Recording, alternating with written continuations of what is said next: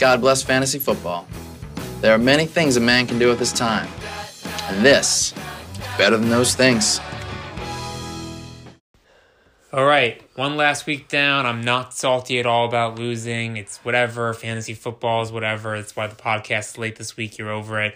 I'm your host, previous champion, current champion, I guess, for the last, for the next at least uh, 24 hours, Andrew Gelblatt. Uh, Styler is currently on a plane. He had some family things this week, so we couldn't coordinate. So I'm actually in Boston, joined by uh, a guy. Again, I think I say this every time. No real he came in first place in the regular season one time. And first year, first year we didn't have it for money. Um, Brian Gelblatt. Brian, welcome. How you doing? I'm great. Thank you for having me on the show again. Of course. I mean, it's it's by coincidence. I just remembered we had to record this. So live from Boston. Live from Boston. We'll have to do a we'll do a quick recap of last week, and then we'll just talk about who we think is going to win.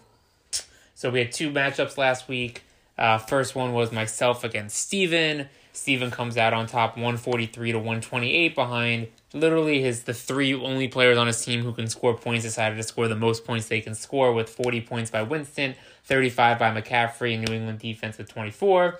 My team put up a pretty valiant effort, but had some pretty pathetic showings by Dede Westbrook and Kenny Golladay, which really put me in a in a hole. But overall, happy with the season. You know, I think I had a middle of the pack team and made a really good run for the playoffs. It is what it is. Steven squeaks in. Other matchup we had was Russell against Quarles. Russell putting on a dominant performance behind the last second pickup of Perriman with a 36 point, 38 point performance. Uh, Kid, uh, Quarles, you know, I think like we've been saying all season, Quarles' team was, you know, he, they got lucky. Nah, not lucky. They they squeaked in. They had a lot of help to get into the playoffs. They were the they were the NFC East team this yeah, year. Yeah, they were they were like the NFC East team. They, Maybe they can make some noise in the playoffs, right? you don't, they had a tweak in. You never really know. They, you know, like they had that huge stretch in the middle of the season where we thought they were one of the top teams. Ended up not being a top team in the end, but you know that's what life is anything. I mean, that's. I mean, last week was last week.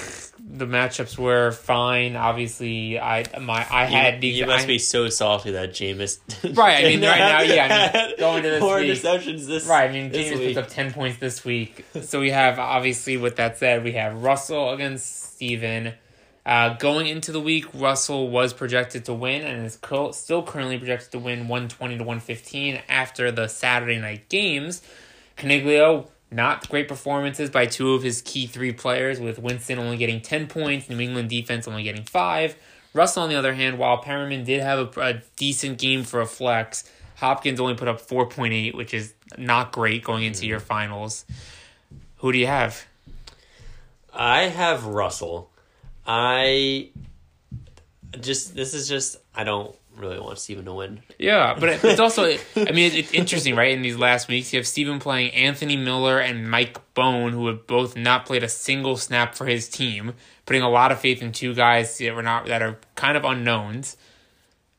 And then on the flip side, Russell now has to rely on Dion Lewis because Derrick Henry's not playing in three minutes.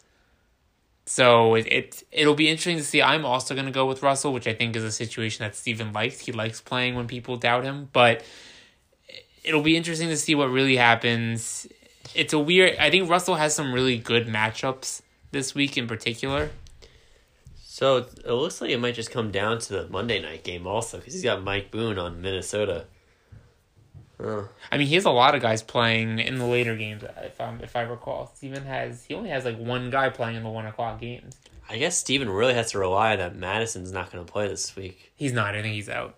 Is he? I think he's official. Oh, okay. Yeah, I think he's officially out. Uh, projected to get sixteen point four points, which is a lot. Especially, it, what he's lucky is that the Vikings are in a like a, in a must win situation. You know, if it if they had no chance of winning the division, yeah, they probably wouldn't be playing. They wouldn't probably play as hard because it wouldn't really matter. But the fact that they can win the division, they're gonna probably run the hell out of this guy uh, but yeah, I'm gonna go with Russell. Not really much to say. Only a single matchup. Sorry for the late podcast, but enjoy the games. Good luck to both close. teams, and and happy football. Yeah, we cut. We have three minutes until the game start. Uh, enjoy the games this week. Good luck to both happy and Russell, and happy holidays.